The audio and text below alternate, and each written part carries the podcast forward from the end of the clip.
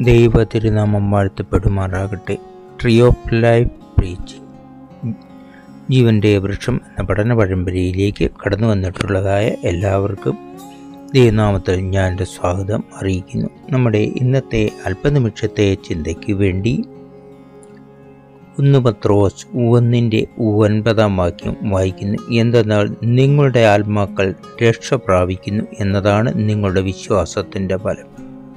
അതായത് വിശ്വാസമുള്ളതായ ഒരു ജനതയെ അഭിസംബോധന ചെയ്തുകൊണ്ട് വിശുദ്ധ പത്രോസ് ഈ എഴുതുന്നതായ ലേഖനമാണ് ഇത്. ആ ലേഖനത്തിലെ ഒരു വാക്യമാണ്.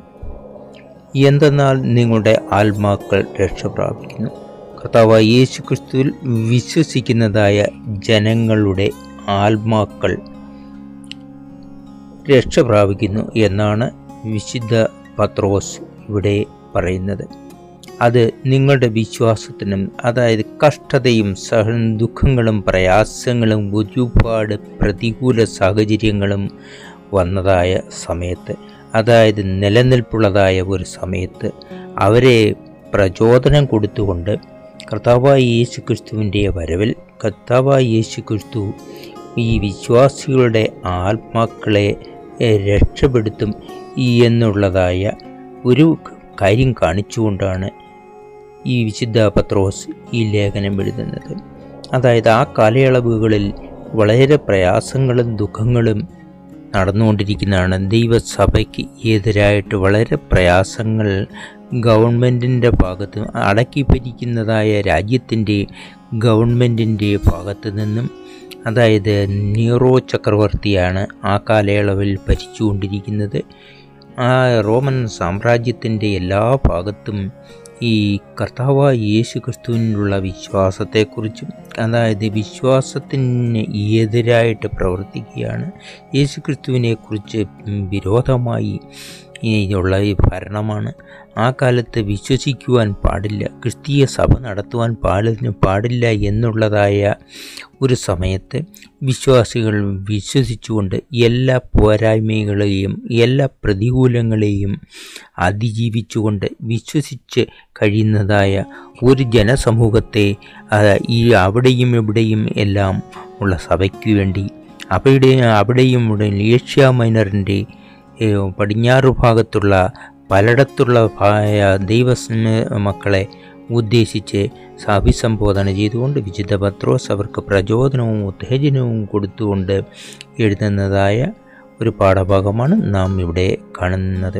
അവിടെയുള്ള വിശ്വാസികൾ വിശുദ്ധരാണ്. ആ വിശു വിശുദ്ധർക്ക് കഥാവായ യേശു ക്രിസ്തുവിന്റെ വരമെങ്കിൽ ആത്മാക്കൾ രക്ഷ പ്രാപിക്കുമെന്നുള്ള വിശ്വാസമാണ്. ആ വിശ്വാസത്തിന്റെ ഫലമാണ് അവർക്ക് ഇന്നുള്ളതായ വിശ്വാ അതായത് അവർ ജീവിച്ചിരുന്ന കാലത്തുള്ളതായ വിശ്വാസത്തിന്റെ ഫലം അവരുടെ ആത്മാക്കൾ രക്ഷ പ്രാപിക്കും ഈ എന്നാണ് വിശുദ്ധ പത്രോസ് ഈ ലേഖനത്തിൽ കൂടി ഓർപ്പിക്കുന്നത് അത് അന്നും ആ ലേഖനം അന്നും ഇന്നും ജീവിച്ചിരിക്കുന്നതായ ജനങ്ങൾക്ക് വേണ്ടിയാണ്. അന്നും ഇന്നും എന്നും ജീവിക്കുന്നതായ ജനങ്ങൾക്ക് വേണ്ടി ഈ എഴുതിയിരിക്കും വിശുദ്ധ ബൈബിളിന്റെ ഒരു ഭാഗമായി ഇരിക്കുന്നു. അതായത് ഏത് കാലയളവിൽ ജീവിക്കുന്നവനും ജീവിച്ചിരിക്കുമ്പോൾ വിശുദ്ധിയോട് ജീവിച്ച് കർത്താവായ യേശു ക്രിസ്തുവിൽ വിശ്വാസം സമർപ്പിച്ചുകൊണ്ട് ജീവിക്കുന്നതായ ഒരു ജനങ്ങളുടെ അതായത് ആ വിശ്വാസം സമർപ്പിച്ചിട്ടുള്ളതായ എല്ലാ ജനങ്ങളെയും ആത്മാക്കൾ രക്ഷ പ്രാപിക്കുമെന്ന് വിശുദ്ധ വിശുദ്ധ പത്രോസ് സമർത്ഥിക്കുന്നു. ഈ ഈ വിശുദ്ധ പത്രോസ് എഴുതിയ ഈ ലേഖനം വിശുദ്ധ പത്രോസ് എന്ന് പറഞ്ഞാൽ ഷിമോൻ എന്നായിരുന്നു. അദ്ദേഹത്തിന്റെ ആദ്യത്തെ പേര് കർത്താവായ യേശു ക്രിസ്തുവിന്റെ ശിഷ്യന്മാരിൽ ഒരാളായിരുന്നു. വിശുദ്ധ പത്രോസ്. പത്രോസിന്റെ പേര് ആദ്യകാലങ്ങളിൽ ഷിമോൻ എന്നായിരുന്നു. കർത്താവായ യേശു ക്രിസ്തുവിനെ കണ്ണ് കാണുമ്പോൾ വിശുദ്ധ പത്രോസിന്റെ സഹോദരനായ ആന്ത്രയോസ് കർത്താവായ യേശു ക്രിസ്തുവിനെ കാണുമ്പോൾ കണ്ടിട്ട് തന്റെ സഹോദരനെയും കണ്ണ് അതിൽ നിന്നിലേക്ക് വീണ്ടും പോയി സഹോദരനെ വിളിച്ചു കൊണ്ടുവരുന്നതായ ഒരു ഭാഗം നമുക്ക് കാണുവാൻ കഴിയുന്നുണ്ട്. വിശുദ്ധ പത്രോസിനെ കർത്താവായ യേശു ക്രിസ്തു ഇട്ട പേരാണ് കേഫാവ്. ആരാമിക്ക് ഭാഷയിൽ കേഫാവ് എന്ന് വിളിച്ചപ്പോൾ ആരാമിക്ക് ഭാഷയിലും അത് കല്ല് എന്നാണ് അതിന്റെ അർത്ഥം. അതിന്റെ അർത്ഥം ഗ്രീക്കിലാണെങ്കിലും പിട്രോസ് പത്രോസ് എന്ന പീറ്ററോസ് എന്ന് പറയുമ്പോൾ അത് ചെറിയ കല്ലുകളാണ്. അതായത് ഒരു വീടുകൾ വെക്കുന്നതിന് ചെറിയ ചെറിയ കല്ലുകളാക്കപ്പെട്ടതായ ഒരു കല്ലിനെ കുറിച്ചാണ് അവിടെ സങ്കല്പിക്കുന്നത് കർത്താവ് യേശു ക്രിസ്തു സിമോന് ഇട്ട പേരാണ് പീറ്റർ അല്ലെങ്കിൽ പത്രോസ്. പിട്രോസ് മലയാളത്തിൽ പറയുമ്പോൾ പത്രോസ്. അങ്ങനെ പത്രോസ് കർത്താവ് യേശു ക്രിസ്തു പത്രോസിനെ ശിമോൻ എന്ന പേര് മാറ്റി ആ, ആദ്യത്തെ പേര് അവന്റെ വീട്ടിലെ ജന്മന ജനിക്കുമ്പോൾ തന്നെ ഇടുന്നതായ ഒരു പേരായിരിക്കാം. അതായത് ശിമോൻ എന്നുള്ളത്. അവൻ പ്രായപൂർത്തിയായപ്പോൾ കടലിൽ മത്സ്യം പിടിക്കുന്നതായ ഒരു തൊഴിലിലേർപ്പെട്ടിരുന്നു അദ്ദേഹം വളർന്നു വന്ന് അങ്ങനെ ആന്ത്രയോസ് എന്ന സഹോദരൻ ആന്ത്രയോസ് കർത്താവായ യേശു ക്രിസ്തുവിനെ പരിചയപ്പെടുത്തിയ നാൾ മുതൽ കർത്താവായ യേശു ക്രിസ്തു അവൻ പത്രോസ് എന്ന പേ- യോനായുടെ പുത്രനായിരുന്നുവെന്നും മത്തായുടെ സുവിശേഷം പതിനാറാം അധ്യായം പതിനേഴാം വാക്യത്തിൽ നമുക്ക് കാണുന്നത് യോനായുടെ പുത്രനാണ്. ബ്രദർ ഓഫ് ആൻഡ്രിയോസ് ആന്ത്രിയോസ് എന്ന മലയാളത്തിൽ ആന്ത്രിയോസ് എന്ന ആളിന്റെ സഹോദരനുമായിരുന്നു. കർത്താവായ യേശു ക്രിസ്തുവിനെ കണ്ടുമുട്ടിയ കാലം മുതൽ ബോൾഡാണ് ആണ് നല്ല ശക്തിയും ധൈര്യവും ഒക്കെ ഉള്ള ആളാണ്. എന്നാൽ ചില സമയത്ത് മനുഷ്യരീകമായ ഭാഷയിൽ അത് പത്രോസ് ബലഹീനനും ആകുന്നുണ്ട്. അതായത് പൗലൂസിന്റെ ലേഖനങ്ങളിൽ പത്രോസിനെ കുറിച്ച് ഗലാത്യ ലേഖനങ്ങളിൽ എഴുതിയിട്ടുണ്ട്. അങ്ങനെ അങ്ങനെ ചില സമയത്തിന് മനുഷ്യ മനസ്സ് കൊച്ചായി പോവുകയൊക്കെ ചെയ്യുന്നുണ്ട്. ബലഹീനത മനുഷ്യനിൽ ഉള്ളതായതുകൊണ്ട് അല്ല പൊതുവേ പറഞ്ഞാൽ ബോൾഡും കറേജീസുമാണ് കർത്താവായ യേശു ക്രിസ്തു കടൽ മീതെ നടക്കുമ്പോൾ പത്രോസും കൂടെ കടൽമീനിലെ മീതെ കടൽ നടക്കാനായി ഈ ഇറങ്ങി തിരിച്ചു. അതിന്റെ ശക്തി കൊണ്ടാണ് മനപ്പവർ കൊണ്ട് വിൽ പവർ കൊണ്ടാണ് അങ്ങനെ എടുത്തു ചാടി പോകുന്നത്. കർത്താവായ യേശു ക്രിസ്തു ഒരിക്കലും സ്വർഗത്തിന്റെ താക്കോൽ പത്രോസിനെ ഏൽപ്പിക്കുന്നതായിട്ട് പറയുന്നുണ്ട്. മത്തായുടെ വിശേഷം പതിനാറാം അധ്യായത്തിൽ പതിനെട്ടാം വാക്യത്തിലാണ് മത്തായിയുടെ സുവിശേഷത്തിൽ പതിനാറും പതിനെട്ടിലെ സ്വർഗത്തിന്റെ ചാവി സ്വർഗത്തിന്റെ താക്കോൽ പത്രോസിനെ ഏൽപ്പിക്കുന്നതായിട്ടും നമുക്ക് കാണുന്നുണ്ട്. അങ്ങനെ വരുമ്പോൾ കർത്താവായ യേശു ക്രിസ്തു തന്നെ പറയുന്നുണ്ട് ഈ പത്രോസ് പാറയാകുന്നു. ഈ പാറമേൽ ഞാൻ എന്റെ സഭ പണിതുയർത്തും. അങ്ങനെ സഭ എന്ന് പറയുന്നത് വിശ്വാസികളുടെ ഒരു സമൂഹമാണ്. ഈ ഭൂമിയിൽ കർത്താവായ യേശു ക്രിസ്തുവിനെ വിശ്വസിക്കുന്നതായ ഒരു ജനങ്ങളെ അവരെ അതിനെക്കുറിച്ചാണ് സഭ ഇവിടുത്തെ സഭ. അത് അവർ മരിച്ചാലും ശരി സ്വർഗത്തിലെ സഭയോട് സമീപ്യമുള്ളതായി സ്വർഗത്തിലെ സഭയോട് ചേർന്ന് കർത്താവായ യേശു ക്രിസ്തുവിന്റെ സഭ യേശു ക്രിസ്തുവിന്റെ ദൈവം കർത്താവായ യേശു ക്രിസ്തു ദൈവപുത്രനായ യേശു ക്രിസ്തു ആത്മാവായ ദൈവം ദൈവപുത്രനായ യേശുക്രിസ്തു പരിശുദ്ധാത്മാവ് എല്ലാവരും ഉള്ളിടത്ത് വിശുദ്ധരുടെ ആത്മാക്കളും കൂടെ ചെല്ലുന്നതിനാണ് സഭ എന്ന് യേശുക്രിസ്തു ഉദ്ദേശിക്കുന്നത്. അങ്ങനെ ഇവിടെ പാത്രോസിന് ആ സഭയുടെ ചാവി സ്വർഗത്തിന്റെ ചാവി പത്രോസിന്റെ കയ്യിലാണ്. സഭയുടെ സഭയെ തുടങ്ങുന്നത് പത്രോസ് പറങ്ങും പത്രോസ് അങ്ങനെ ആദ്യത്തെ സഭ രൂപീകരിക്കും അതായത് യേശുക്രിസ്തുവിന്റെ മരണശേഷം മൂവായിരത്തോളം പേർക്കും ഒന്നിച്ചിരുന്നതായ സഭയിൽ പത്രോസ് പ്രസംഗിക്കുന്നതായിട്ട് അങ്ങനെ സഭ അങ്ങനെ അവിടെ ഉണ്ടാകുന്നത്. പത്രോ ജോലിയുടെ പത്രോസിന്റെയും യജ്ഞത്തിന്റെയും പത്രോസിന്റെയും പരിശ്രമത്തിന്റെ ഫലമായിട്ടാണെന്ന് നമുക്ക് കാണുവാൻ കഴിയുന്നു. പത്രോസ് യഹൂദന്മാരുടെ ഇടയിലാണ് കൂടുതലും പ്രവർത്തിച്ചിട്ടുള്ളത്. എന്നാൽ ജാതികളുടെ ഇടയിലും പിൽക്കാലങ്ങളിൽ പ്രവർത്തിച്ചിട്ടുണ്ട്. ജാതികളെ സ്വല്പം ദൂരെ നിർത്തിയാണ് എന്ന് പൗലൂസിന്റെ ലേഖനങ്ങളിലും നമുക്ക് കാണുവാൻ കഴിയും. അങ്ങനെ പൗലൂസും പത്രോസും കടപ്പ പൗലൂസ് പത്രോസിനോട് പറഞ്ഞ് അതിൽ നിന്നും വേർതിരിപ്പിക്കുന്നുണ്ട്. അതായത് എല്ലാ ജാതികളെയും എല്ലാ ജനങ്ങളെയും താഴ്ന്ന ജാതികളെയും താഴ്ന്ന ജനങ്ങളെയും എല്ലാവരെയും ഒരുപോലെ കാണാൻ പൗലോസ് പത്രോസിനെ പ്രേരിപ്പിക്കുന്നതായിട്ട് പൗലോസിന്റെ ലേഖനങ്ങളിൽ നിന്ന് നമുക്ക് മനസ്സിലാക്കുവാൻ കഴിയും. ഇത് പത്രോസിന്റെ ലേഖനമാണ്. ഈ പത്രോസിന്റെ ലേഖനത്തിൽ ആദ്യമേ ഒന്നാമത്തെ അധ്യായത്തിൽ ഒന്നാം വാക്ക് യേശു ക്രിസ്തുവിന്റെ അപ്പോസ്തോലനായ പത്രോസ്. പത്രോസ് സുവിശേഷകനായിരുന്നു. പത്രോസ് യേശു ക്രിസ്തുവിന്റെ ശിഷ്യ ശിഷ്യനായിരുന്നു. അപ്പം അങ്ങനെ യേശു ക്രിസ്തുവിന്റെ കൂടെ വന്നതിന് ശേഷം വിശ്വാസത്തെ ഏറ്റവും നല്ല നിലയിൽ കൊണ്ടു നടന്നതായ വിശ്വാസി വിശ്വാസിയായ ഒരു പ്രവർത്തകനായിരുന്നു. കർത്താവ് യേശു ക്രിസ്തുവിന്റെ ഒരു പ്രവർത്തനമായിരുന്നു ഒരു അപ്പോസ്തോലനായിരുന്നു പത്രോസ്.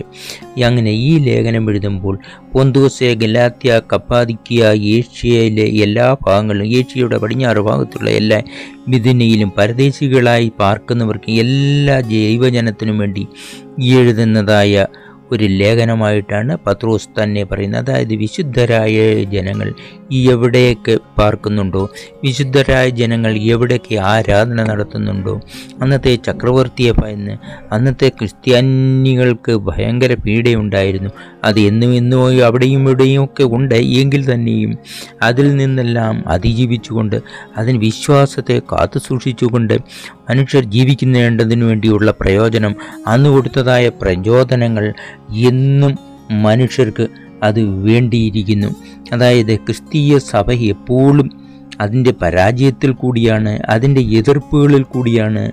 ഏതെങ്കിലും രീതിയിൽ ഏതെങ്കിലും രീതിയിൽ ഒന്നും അല്ലെങ്കിൽ സഭയ്ക്കകത്തു നിന്നെങ്കിലും ഒരു പ്രതിബദ്ധത അതായത് ഒരു എതിർപ്പ് ഉണ്ടാകുന്നതായ കാലയളവാണ് എന്നും നാം കണ്ടിട്ടുള്ളത്. അങ്ങനെ ആദ്യ സഭകളിലും അങ്ങനെ സഭയ്ക്കകത്തു നിന്നും പുറത്തു നിന്നും എല്ലാം തന്നെ എതിർപ്പുകൾ ഉണ്ടായിരുന്നു. വിശ്വാസികൾക്ക് എതിർപ്പുണ്ടായിരുന്നു. വിശ്വാസികൾ ചമഞ്ഞ് അതായത് ശുശ്രൂഷകർ വരെ വിശ്വാസികൾ ചമഞ്ഞ് ശുശ്രൂഷകരുടെ രൂപത്തിൽ അന്നും ഉണ്ടായിട്ടുണ്ട്. എന്നും ഉണ്ടാകുന്നതായ ഒരവസ്ഥയാണ് നാം കണ്ടുവരുന്നത്. അങ്ങനെ ഈ വിശ്വാസികളെ സംബോധന ചെയ്യുവാണ് നിങ്ങൾക്ക് കൃപയും സമാധാനവും വർദ്ധിക്കട്ടെ. യേശു ക്രിസ്തുവിനെ അനുസരിക്കുവാനും അവിടുത്തെ രക്തം തെളിച്ച് ശുദ്ധീകരിക്കപ്പെടുവാനുമായി ദൈവത്താൽ തിരഞ്ഞെടുക്കപ്പെടുകയും ആത്മാവിനാൽ പവിത്രീകരിക്കപ്പെടുകയും ചെയ്തവരാണ് നിങ്ങൾ.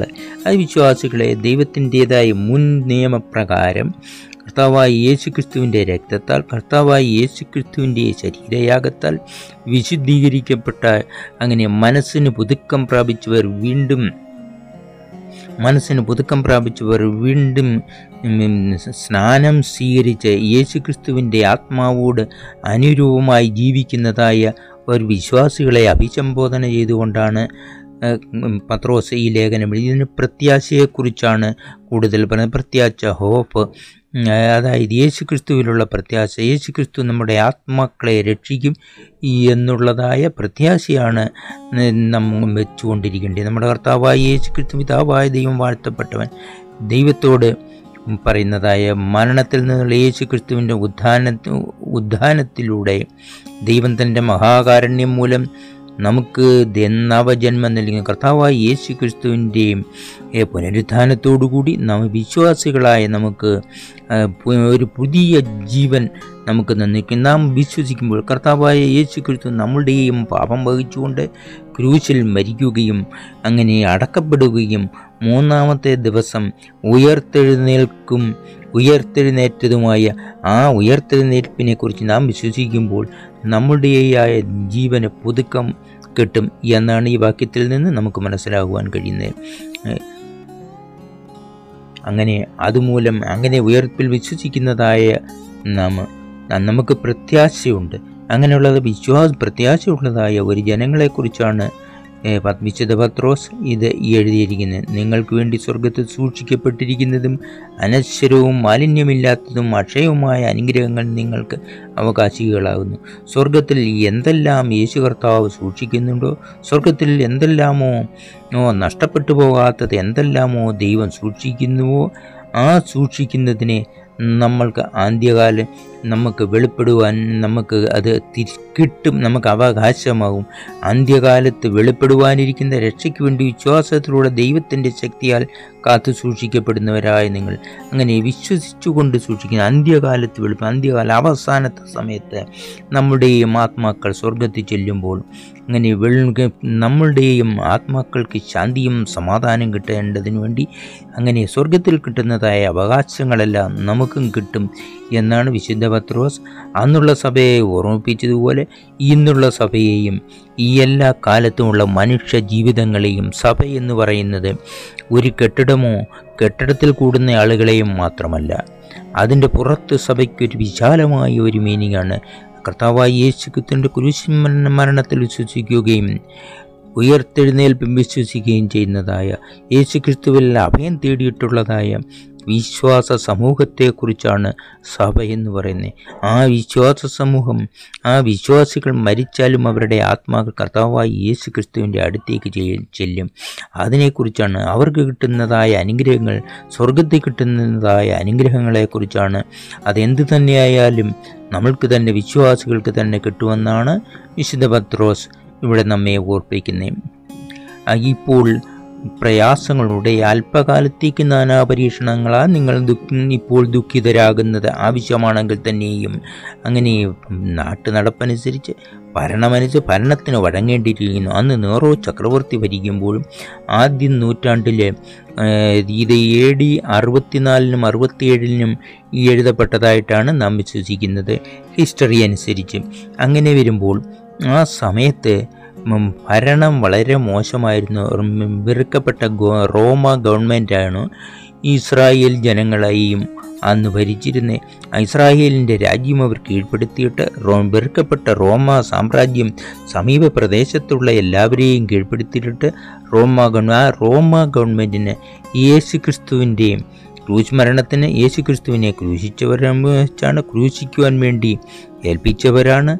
അങ്ങനെ ക്രൂശിക്കാൻ വേണ്ടി ഒത്താശ ചെയ്തവരാണ്. അങ്ങനെ റോമ ഗവൺമെന്റ് എപ്പോഴും ആ യേശുക്രിസ്തു ഉയർത്തെഴുന്നതിനെ കുറിച്ച് യേശുക്രിസ്തുവിന്റെ ഭരണത്തെക്കുറിച്ച് യേശുക്രിസ്തുവിന്റെ ജനനത്തിൽ പോലും യേശു കർത്താവിന് ഈ എതിരായിട്ടായിരുന്നു റോമ ഗവൺമെന്റ് ആ ഇസ്രായേൽ ജനങ്ങളെ അടക്കി ഭരിക്കുന്നതായ റോമ ഗവൺമെന്റ് ഈ എപ്പോഴും വിശ്വാസികൾക്ക് ഈ എതിരായിരുന്നു റോമ ഗവൺമെന്റ് ഇന്നുള്ളതല്ല അന്നുണ്ടായിരുന്നതായ റോമ ഗവൺമെന്റ് റോമ എന്ന രാജ്യത്തിന്റെ പേരാണ്. ആ രാജ്യം അവർ വിപുലീകരിച്ച് എന്നും ആ കാലയളവിലുള്ള ക്രിസ്ത്യാനികൾക്ക് എതിരായിട്ട് വളരെ പീഡനങ്ങൾ ഉണ്ടായിരുന്നു. അതിനെക്കുറിച്ച് അങ്ങനെയാണ് അതിനാണ് ഇവിടെ പറയുന്നത് നാനാ പരീക്ഷണങ്ങളാൽ ദുഃഖിതരാകുന്നത്. അങ്ങനെ ഏത് കാലത്ത് ജീവിക്കുന്ന ജനങ്ങളും ദുഃഖിതരാകുകയാണെങ്കിൽ അവർക്ക് പീഡനങ്ങൾ വരികയാണെങ്കിൽ അവർക്ക് കഷ്ടപ്പാടുകൾ വരികയാണെങ്കിൽ അത് ആവശ്യമാണെങ്കിൽ തന്നെയും ആ സഹിക്കേണ്ടത് അത്യാവശ്യമാണ്. നാം സഹിച്ചെങ്കിൽ നമ്മൾക്ക് വരുന്നതായ പ്രതികൂലങ്ങളെ നാം സഹിച്ചുകൊണ്ട് തവായി യേശു ക്രിസ്തുവിൽ വിശ്വസിച്ച് ആ വിശ്വാസ വിശ്വാസം നല്ല രീതിയിൽ കാസൂക്ഷിക്കുക ഇവിടെ നശ്വരമായ സ്വർണം അഗ്നിയിൽ ചോദന ചെയ്യപ്പെടുന്നു. ഇവിടെ ഉദാഹരണം പറഞ്ഞിരിക്കുന്നത് സ്വർണം അതിന്റെ തീയിൽ തീ തീക്കനലുകളിൽ വെച്ച് ചുട്ടെടുത്ത് അതിന്റെ അഴുക്ക് കളയുന്നത് പോലെ നശ്വരമായ സ്വർണം അതായത് സ്വർണം നഷ്ടപ്പെടത്തില്ല. സ്വർണത്തിലുള്ള അഴുക്കുകൾ നഷ്ടപ്പെടാൻ വേണ്ടി തീജ്വാലയിൽ അതായത് തീയുടെ ശക്തി കൂട്ടിയും അത് ശോധന ചെയ്യുന്നത് പോലെ മനുഷ്യരെ ശോധന ചെയ്യുമ്പോൾ മനുഷ്യരുടെ കഷ്ടപ്പാടുകൾ വരുമ്പോൾ അതായത് വിശ്വാസത്തിന് ദൈവം കാത്തു സൂക്ഷിക്കും. ആ വിശ്വാസത്തിലൂടെ യഥാർത്ഥ ഒരു വിശ്വാസിയെ ഒരു പ്രതികൂല സാഹചര്യം വന്നാൽ യഥാർത്ഥത നല്ല വിശ്വാസമുള്ളവന് മാത്രമേ പ്രതികൂല സാഹചര്യങ്ങൾ പിടിച്ചു നിൽക്കുവാൻ കഴിയൂ എന്നാണ് ഈ വാക്യത്തിൽ നിന്ന് നമുക്ക് മനസ്സിലാവുവാൻ കഴിയുന്നത്. നിങ്ങൾ അഗ്നി നിങ്ങളുടെ ഈ അഗ്നി പരീക്ഷണം തീ കൊണ്ടുള്ള പരീക്ഷണം സ്വർണത്തെക്കാൾ വിലയേറിയ നിങ്ങളുടെ വിശ്വാസത്തിന്റെ പരിശുദ്ധി തെളിയിക്കുകയും യേശുക്രിസ്തു വീണ്ടും പ്രത്യക്ഷപ്പെടുമ്പോൾ സ്തുതിയും മഹത്വത്തിനും ബഹുമാനത്തിനും നിദാനമാവുകയും ചെയ്യുന്നു. കർത്താവായ യേശുക്രിസ്തു പ്രത്യക്ഷപ്പെടുമ്പോൾ നിദാനമാവുന്നു. അന്ന് യോഗ്യരായി തീർന്നു. കർത്താവായ യേശു ക്രിസ്തു പ്രത്യക്ഷപ്പെടുമ്പോൾ അതായത് നമ്മളുടെ വിശ്വാസത്തിന് അനുഗ്രഹീതമായി തീരുന്നു അത് കാരണമായി നീ ഇത്രയും കഷ്ടപ്പാടുകളൊക്കെ സഹിച്ചിട്ട് വലിയ വലിയ കഷ്ടപ്പാടുകളൊക്കെ സഹിച്ചിട്ട് നാമം കർത്താവായി യേശു ക്രിസ്തുവിൽ വിശ്വസിച്ച് ആ സ്വർഗരാജ്യത്തിലുള്ളതായ അവകാശങ്ങളെ നമുക്കും കിട്ടുമെന്നുള്ളതായ വിശ്വാസത്തെ അത് അനുഗ്രഹീതമായി തീരുന്നു. കാണാതെ തന്നെ നിങ്ങൾ യേശുക്രിസ്തുവിനെ സ്നേഹിക്കുന്നു. ഇപ്പോൾ യേശുക്രിസ്തുവിനെ ഫിസിക്കലി നമ്മൾക്ക് കാണുവാൻ കഴിയില്ല. വിശ്വസിക്കുന്നതായ നമുക്ക് ആത്മാവായ ദൈവം ആത്മാവായ ദൈവത്തിന്റെ പുത്രനായ യേശുക്രിസ്തുവിനെ പരിശുദ്ധാത്മാവിനെ അനുഭവിച്ചറിയാൻ നമുക്ക് കഴിയും. നമ്മളുടെ ഓരോ ചെയ്തികളിലും ദൈവത്തിന്റെ ശക്തിയെ നമ്മളിൽ തന്നെ വെളിപ്പെടുവാൻ തക്കവണ്ണം നമ്മൾ പ്രവർത്തിച്ചാൽ നമുക്കത് മനസ്സിലാക്കുവാൻ കഴിയും. ദൈവത്തെ പ്രത്യക്ഷത്തിൽ കാണാൻ കഴിയത്തില്ലാത്തതുകൊണ്ട് അതായത് സാധാരണ കണ്ണുകൊണ്ട് സാധാരണ രീതിയിൽ കാണാൻ കഴിയത്തില്ലാത്തതുകൊണ്ട് കൂടുതൽ ആൾക്കാരും ദൈവവിശ്വാസികളല്ലാതെ മാറുന്ന ഒരു കാലയളവാണ് ഇപ്പോൾ പിന്നെയും. എന്നാൽ ഈ പ്രകൃതിയെ നോക്കിയാൽ ഓരോ പ്രകൃതിയുടെ ഓരോ വളർച്ചയെക്കുറിച്ചും ഓരോ കാര്യങ്ങളുടെ ചെ- നിലനിൽപ്പിനെക്കുറിച്ചും നാം ചിന്തിക്കുകയാണെങ്കിൽ ദൈവത്തിന്റെതായ കരം അതിൽ പ്രവർത്തിക്കുന്നുവെന്ന് നമുക്ക് മനസ്സിലാകുവാൻ കഴിയും. ഇപ്പം ഇപ്പോൾ നിങ്ങൾ കാണുന്നില്ലെങ്കിലും വിശ്വസിച്ചുകൊണ്ട് അവാച്യവും അത്യുത്കൃഷ്ടമായ ആനന്ദത്താൽ ആമോദിക്കും. അതായത് നാം വിശ്വാസിയാണെങ്കിൽ നാം വിശ്വാസം തെളിയിച്ച് നാം അവസാനം വരെയും അന്ത്യം വരെയും ജീവിക്കുമ്പോൾ നമ്മൾ കടന്നുപോയാലും നമ്മുടെ ആത്മാക്കൾ ശാന്തിയും സമാധാനവും നമ്മൾക്ക് കിട്ടിക്കൊണ്ട് അങ്ങനെ എഴുതിയിട്ടാണ് ഇത്രയും പറഞ്ഞുകൊണ്ട് വീണ്ടും പത്രോസ് എന്തെന്നാൽ നിങ്ങളുടെ ആത്മാക്കൾ രക്ഷ പ്രാപിക്കുന്നു. അതായത് നിങ്ങളുടെ ആത്മാക്കൾ നീ ഈ ആത്മാക്കൾ രക്ഷ പ്രാപിക്കുന്ന ആത്മാവ് എപ്പോഴും ശരീരത്തിൽ നിന്ന് പോയി കഴിഞ്ഞിട്ട് രക്ഷ പ്രാപിക്കുന്നതിനെക്കുറിച്ചാണ് ഇത് മനസ്സിലാകുന്നത്. നിങ്ങളുടെ ആത്മാക്കൾ നമ്മൾ എന്ന് മരിച്ചു. ഏതായാലും ഭൂമിയിലുള്ളതായ ജീവിതം അല്പം മാത്രമേ ഉള്ളൂ. അല്പം അല്പം എന്ന് പറയുമ്പോൾ അത് ഏറെയായാൽ ഈ എൺപതോ എഴുപതോ വർഷങ്ങൾ. അത് തന്നെ ഇല്ല. ഇന്നല്ലെങ്കിൽ നാളെ അടുത്ത നിമിഷത്തിൽ നമ്മുടെ ജീവന് വേണ്ടി നാം മനുഷ്യനായി തന്നെ ജീവിക്കുന്നുണ്ടോ എന്ന് പറയുവാൻ സാധിക്കത്തില്ലാത്തതാണ്. ഏത് കാരണത്താലും നമ്മളുടെ ജീവൻ ഏത് സമയവും ജീവനും ആത്മാവും പറന്നു പോകാൻ സാധ്യതയുണ്ട്. നമ്മുടെ ശരീരം ഭൂമിയിൽ കളഞ്ഞിട്ട്. നാം എന്നു വേണം മനുഷ്യന്റെ നിലനിൽപ്പിന് യാതൊരു ഗ്യാരണ്ടിയുമില്ല. അങ്ങനെ വരുമ്പോൾ നമുക്ക് ഏത് സമയത്ത് വേണമെങ്കിലും കുറച്ച് ആയിരം രൂപ നമ്മളുടെ കയ്യിലുണ്ടെങ്കിൽ ആ ആയിരം രൂപ കൊണ്ട് നമുക്ക് ഇന്ന ഇന്ന കാര്യങ്ങൾ സാധിക്കാം. അതിന്ന ഇന്നതല്ലെങ്കിൽ മറ്റേതല്ലെങ്കിൽ മറ്റേത് വാങ്ങിക്കാം. പക്ഷേ ഈ നമ്മളുടെ ജീവിതം കൊണ്ട് ഇന്ന് കഴിഞ്ഞ നാളത്തേക്ക് ഒന്നും പറയുവാൻ സാധിക്കുകയല്ല. ഇന്ന് എങ്ങനെ ജീവിച്ചു? ഇന്നെങ്ങനെ ഈ നിമിഷത്തിൽ എങ്ങനെ ജീവിക്കുന്നുവോ അതുമാത്രമാണ് നമ്മളുടെ കയ്യിലുള്ളത്. പിന്നെ ആ ഭൗതികമായ ഒരു ജീവിതത്തിന്റെ പിന്നീടുള്ളതായ മുമ്പോട്ട് ഭാവിയെക്കുറിച്ചുള്ളതായ ഭാവിയിലുള്ളതായ ഈ മനുഷ്യ ശരീരത്തെക്കുറിച്ച് നമ്മളെക്കുറിച്ച് നമുക്കൊന്നുമില്ല അതുകൊണ്ട് ആത്മാക്കൾ എപ്പോൾ കടന്നുപോയാലും കർത്താവായ യേശു ക്രിസ്തുവിന്റെ അടുത്ത് ദൈവത്തിന്റെ അടുത്ത് സ്വർഗരാജ്യത്തിൽ ചെന്നെത്തുന്നതിനു വേണ്ടി നാം ശരിയായി വിശ്വസിച്ച് കർത്താവായ യേശു ക്രിസ്തുവിൽ വിശ്വസിച്ച് കർത്താവായ യേശു ക്രിസ്തുവിനെ മരിക്കുമ്പോൾ എപ്പോഴെങ്കിലും എപ്പോൾ മരിച്ചാലും അന്ന് കർത്താവായ യേശു ക്രിസ്തുവിന്റെ ആത്മാവിന്റെ അടുത്ത് നമ്മളുടെയും ആത്മാക്കൾ ചെന്നു ചേരേണ്ടതിനു വേണ്ടി ആത്മാവിന്റെ രക്ഷയ്ക്ക് വേണ്ടിയാണ് ഈ പാഠഭാഗം നമുക്ക് മനസ്സിലാക്കി തരുന്നത് വിശുദ്ധ പത്രോസ് ഏഷ്യ രാജ്യത്തിന്റെ പടിഞ്ഞാറ് അതിർത്തിയിലുള്ള പല സഭകൾക്കും ചിതറിപ്പാർക്കുന്ന ചിതറിപ്പാർക്കുന്നവരും പരദേശികളുമായി ഈ എല്ലാ കർത്താവായ യേശു ക്രിസ്തുവിൽ വിശ്വസിക്കുന്ന ജനങ്ങൾക്കും വേണ്ടി എഴുതിയിരിക്കുന്നതായ ഒരു വാക്യമാണ് നമ്മളിവിടെ കണ്ടത്. എന്തെന്നാൽ നിങ്ങളിത് വിശ്വസിക്കുന്നത് കൊണ്ട് പിന്നെ ഇത് കഴിഞ്ഞിട്ടാണ് ഓരോ അധ്യായങ്ങളും ലേഖനങ്ങളും വന്ന് ഓരോ അധ്യായത്തിലും ഓരോ പോയിന്റിനെ പറഞ്ഞുകൊണ്ട് ഇവിടെ ആത്മാവിന്റെ വിശ്വാസത്തെക്കുറിച്ച് അതായത് നമ്മുടെ പ്രത്യാശയെക്കുറിച്ചുള്ളതായ ഹോപ്പ് ഇൻ ഹെവൻ അതായത് സ്വർഗത്തിലുള്ളതായ നമ്മുടെ സ്വർഗത്തെക്കുറിച്ച് വിശ്വസിക്കുന്നതിനെക്കുറിച്ച് കുറിച്ച് ആണ് ഇവിടെ വിശുദ്ധ പത്രോസ് പറയുന്നത്.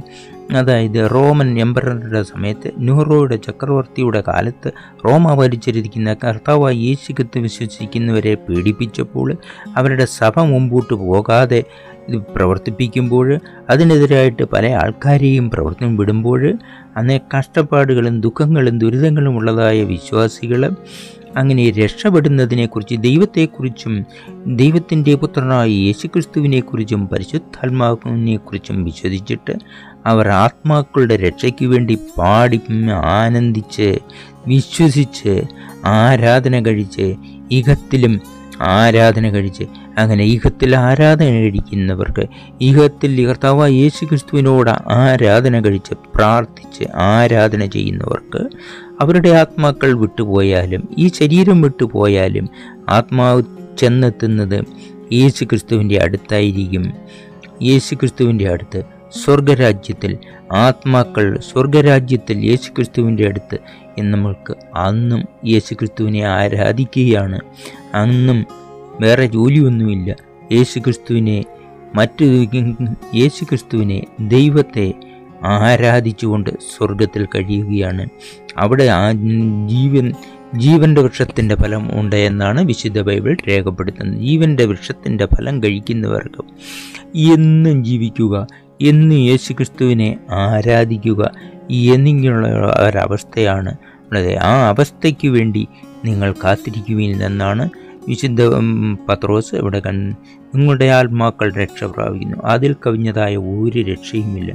നമ്മുടെയും വിശ്വാസികളുടെയും ആത്മാക്കൾ രക്ഷ പ്രാപിക്കുക രക്ഷ പ്രാപിക്കുന്നതിനുള്ള ഒരു വിശ്വാസമുണ്ട്. നമ്മൾക്കുള്ളതായ ഒരു ഹോപ്പ് നമുക്കുള്ളതായ ഒരു വിശ്വാസം ആ വിശ്വാസത്തിന്റെ ഫലമാണ് രക്ഷ പ്രാപിക്കുന്നത് എന്നാണ് ഈ വാക്യത്തിൽ നിന്ന് നമുക്ക് മനസ്സിലാക്കുന്നത്. എല്ലാവർക്കും കർത്താവായ യേശു ക്രിസ്തുവിന്റെ നാമത്തിൽ കേട്ടുകൊണ്ടിരുന്നതായി എല്ലാവർക്കും നന്ദിയും നമസ്കാരവും അറിയിക്കുന്നു.